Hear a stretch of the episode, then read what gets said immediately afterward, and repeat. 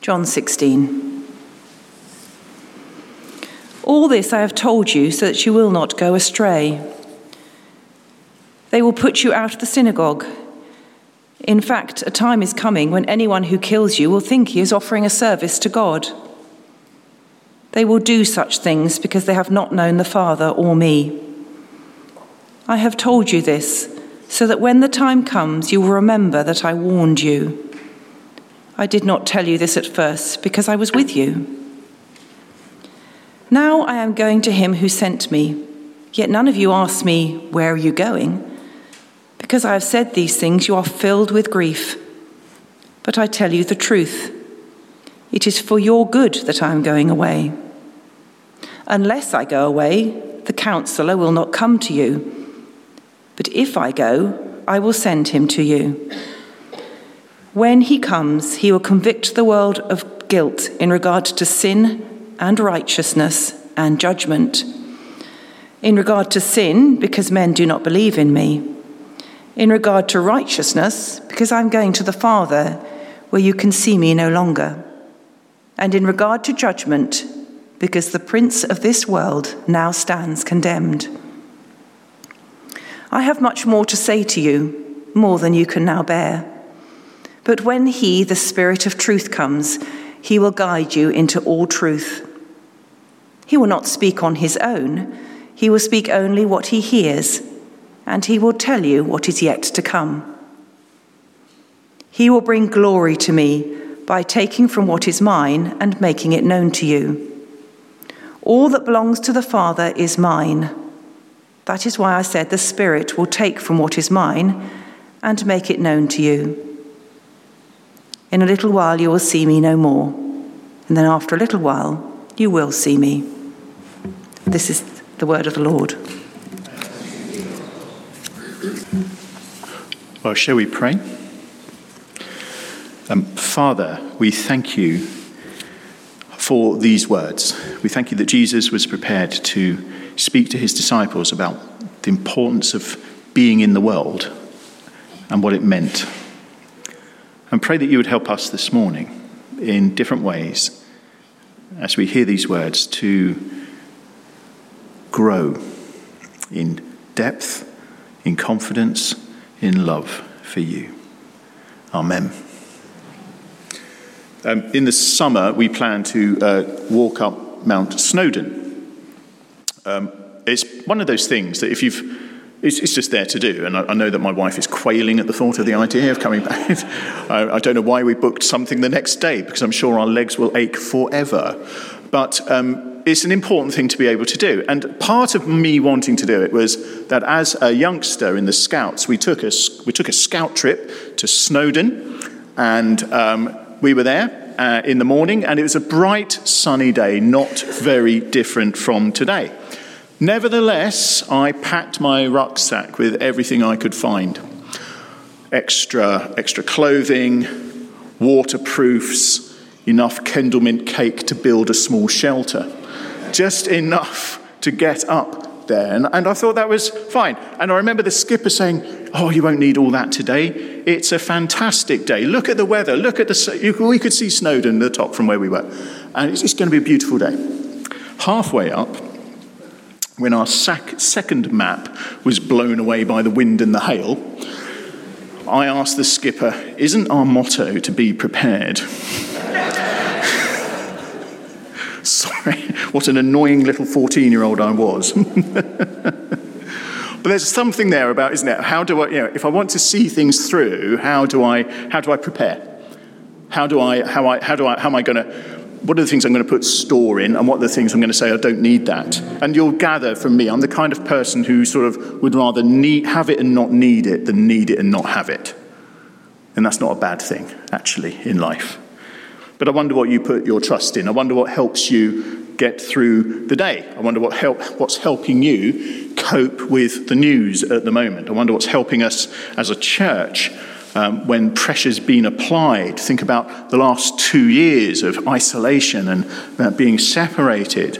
And I wonder what brings you comfort, what motivates you, what makes you say, this is worth doing. It's important, isn't it?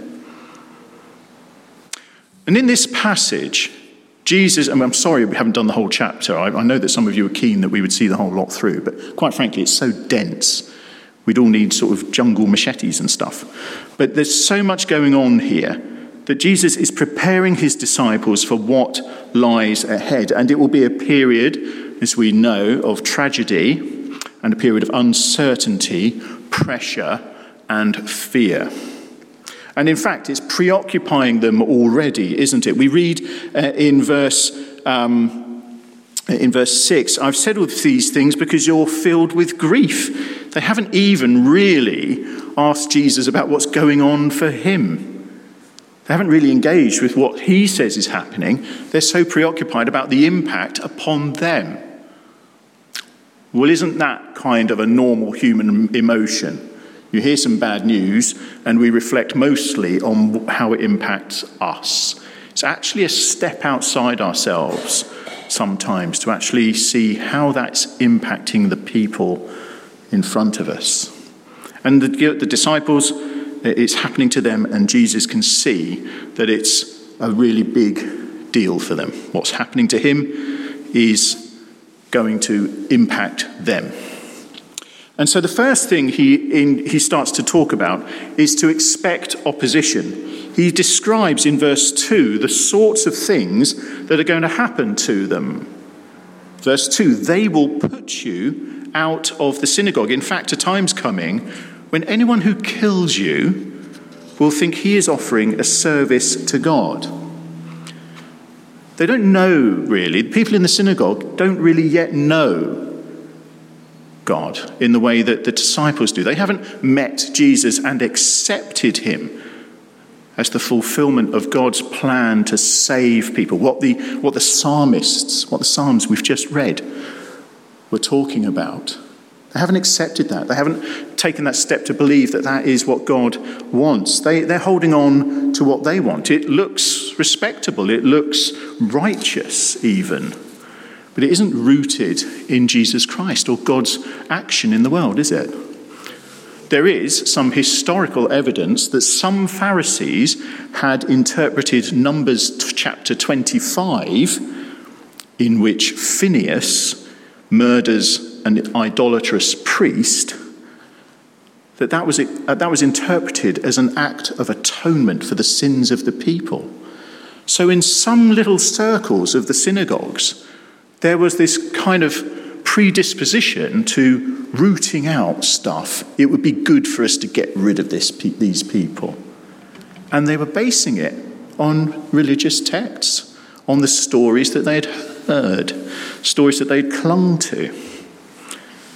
I wonder how you would feel about no longer being welcome, no longer being part of the church, because you had remained faithful and the church had moved a different direction, that they couldn't see the hand of God. I wonder how that would really feel. I think it's gritty. I think it's tough. In fact, Catherine and I know it's tough. We served in a church that had many of the trappings of a competent church. People who knew about the, the, church representation rules, who had an effective parish giving scheme, who had a, a, a, dedicate, a dedicated choir and things started well enough. But after six months, someone approached me and asked me to stop talking about Jesus. After a year, they asked me to stop talking about God.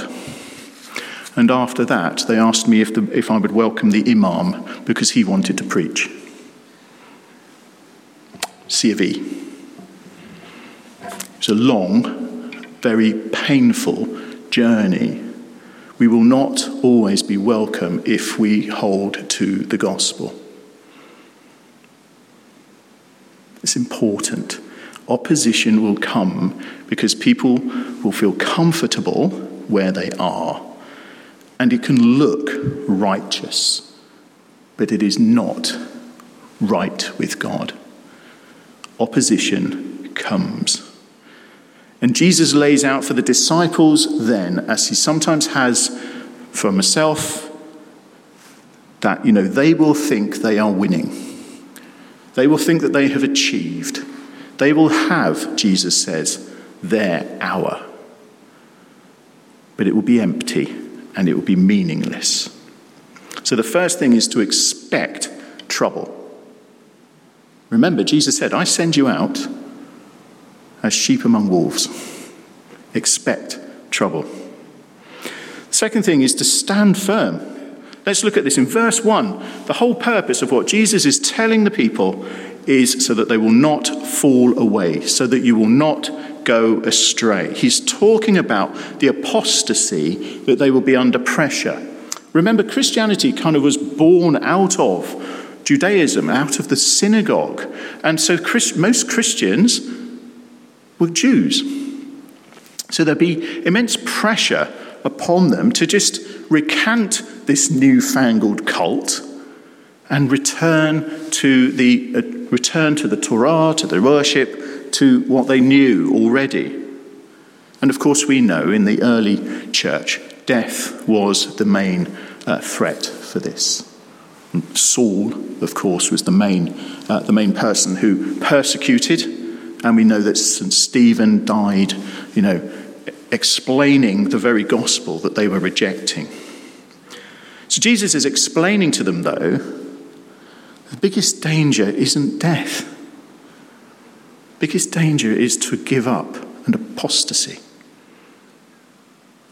The biggest danger is when the pressure's on, we concede ground and we say, okay, let's do it that way. Let's do that then. Let's keep everybody happy. Let's keep them on board. That's really tough.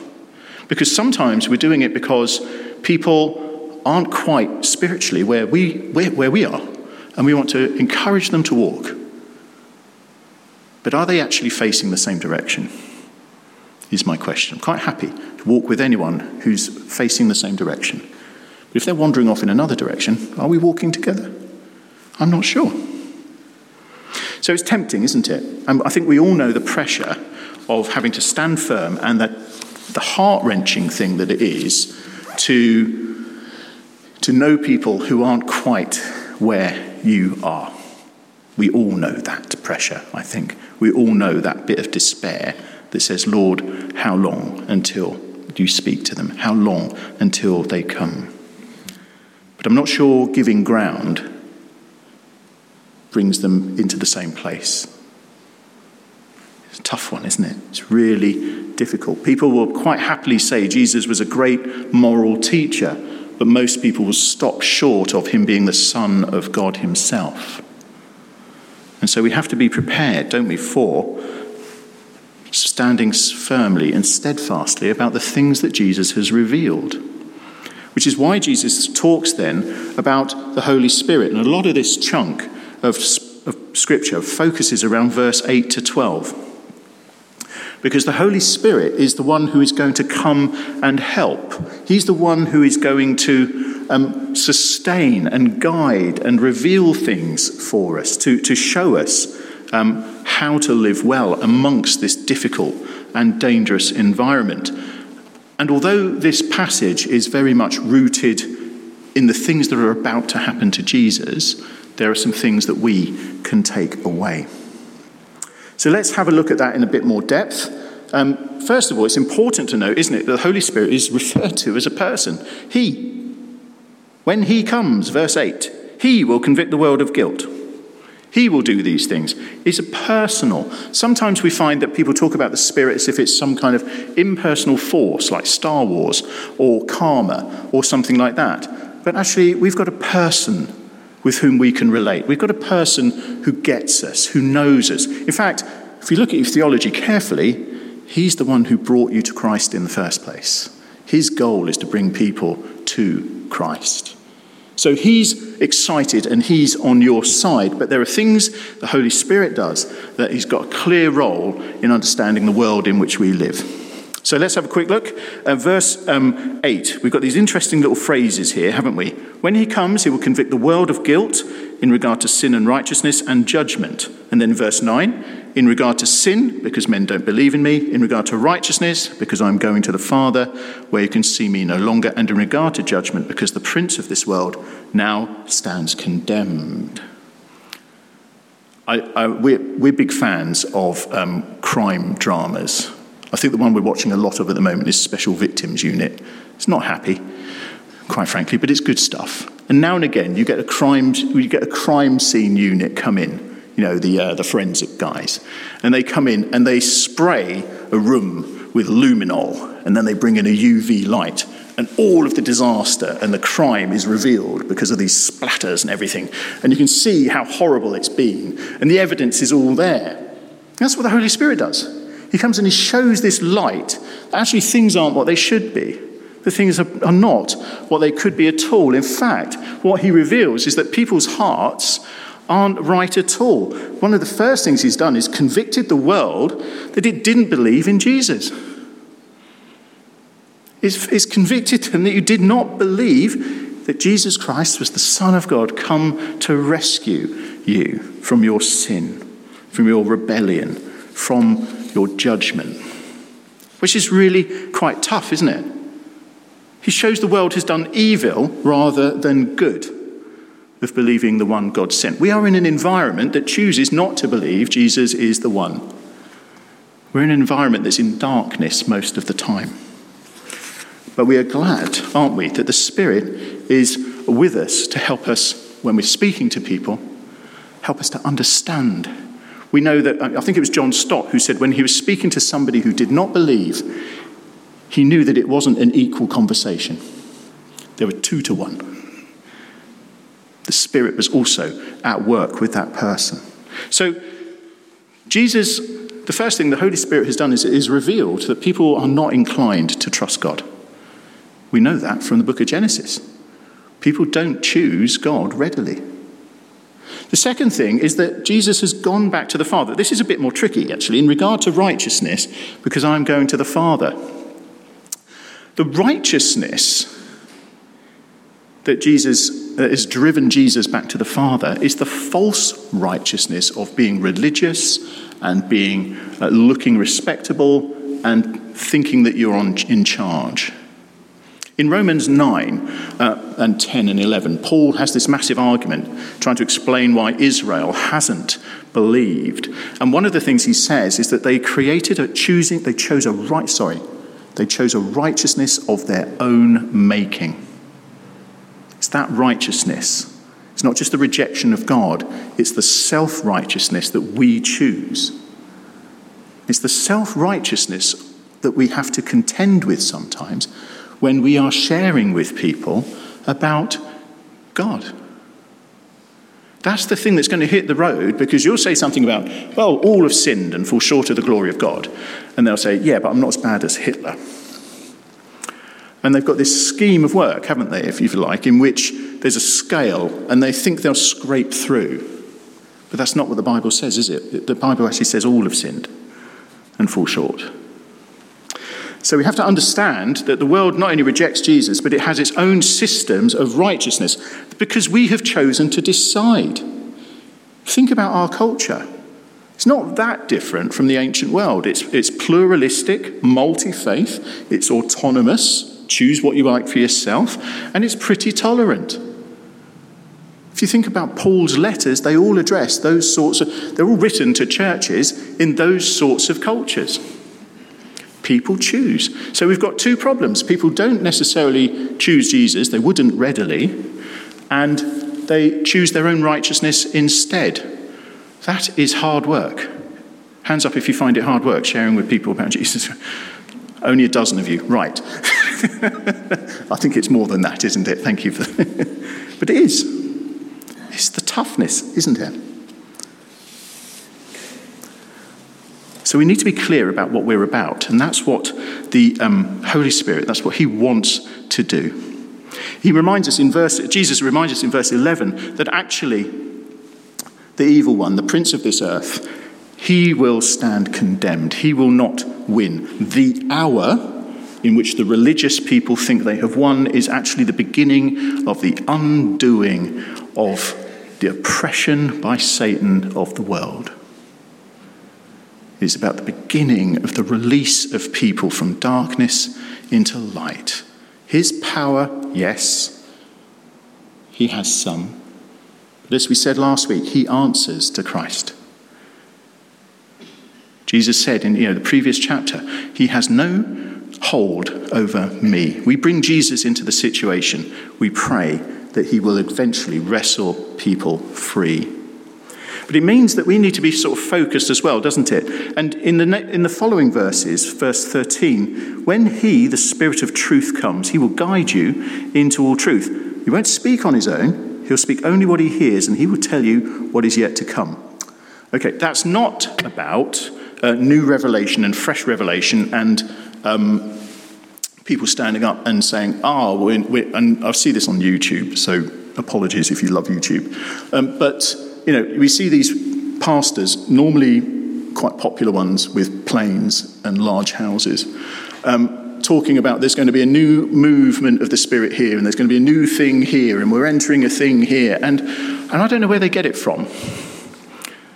Because what Jesus, and they'll quote something like this, there'll be a new revelation, but what Jesus is saying about the Spirit here is He will guide you into truth, and Jesus is the truth.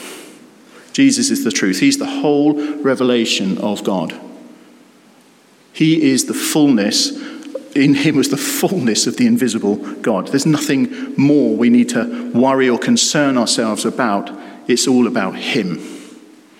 And the Spirit, He will guide us in how our relationship with Him works out in our day to day lives.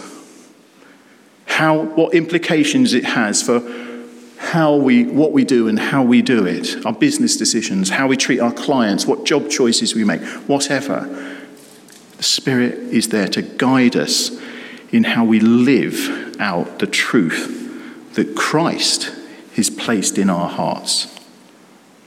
And that's a challenge, isn't it? Um, there's a Croatian evangelical once said, uh, So much Western evangelicalism is shallow and selfish. It promises much and demands very little. It offers success, happiness, peace of mind, prosperity, but it rarely, rarely speaks of repentance, sacrifice, self denial, being holy, or being willing to die for Christ. Oops, where did we go wrong? Is that, is that I hope that's not our, our picture of what being a Christian is.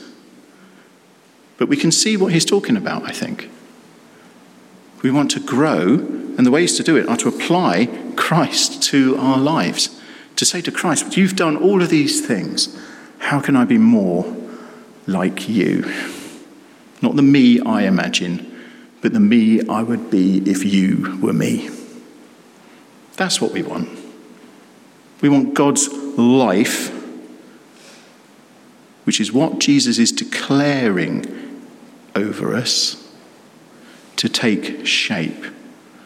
If we are to glorify God, then the life of Christ is revealed in us through the work of the Spirit, who convicts us of the stuff we don't always remember to do, and reminds us that we're not self righteous, and reminds us that we've been set free from darkness. So I want us to take this text. It's tough, tough stuff in there. But the world is tough, actually. The gospel is about comforting the disturbed and disturbing the comfortable. Now, it's probably both groups of people in this room. But there's tough stuff to take on board here. How are we going to live authentically as Jesus did? Because in verses 14 and 15, we see this is quite convoluted, but we see that the glory that God has given Jesus, he gives to us so that we can glorify God by living the way that he told us to. And the only way we can do that is through the, through the work of the Holy Spirit. Don't ask me to repeat that, I got lost in the middle. But there's a shaping of us by the Holy Spirit which will bring glory to God that comes from recognizing what the world is like who Jesus is, what he's done, and what he's about. So I wonder is it a what or a who that you turn to when things are difficult? Is it a thing or is it Jesus? I wonder if we can understand the world a bit better, whether we can actually be a bit more compassionate. Jesus came knowing the world was like this. Can we reflect God's compassion even though the world is rejecting us? Do we trust more readily that Jesus has revealed his victory over sin, his victory over death, his victory over Satan in our lives? Is that taking shape in us? Or have we got comfortable with the things that we don't want to address?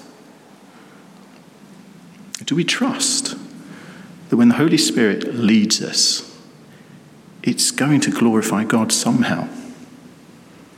We probably look for the end, the end result before we jump in. But the Holy Spirit is leading us that we would glorify God. And He, through Christ, is the author and perfecter of our faith. Do we trust the Holy Spirit in our lives? Let's just be still for a moment and ponder maybe one of those questions. Is it a what or a who you turn to? Are we able to be compassionate in the world that we are in? Are we prepared to stand what we, why, what we believe Jesus has revealed?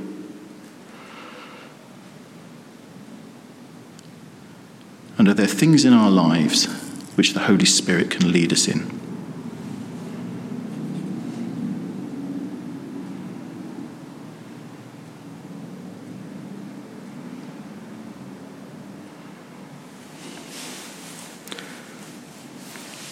Turn your eyes upon Jesus. Look full in his wonderful face, and the things of earth will grow strangely dim in the light of his glory and grace. Amen.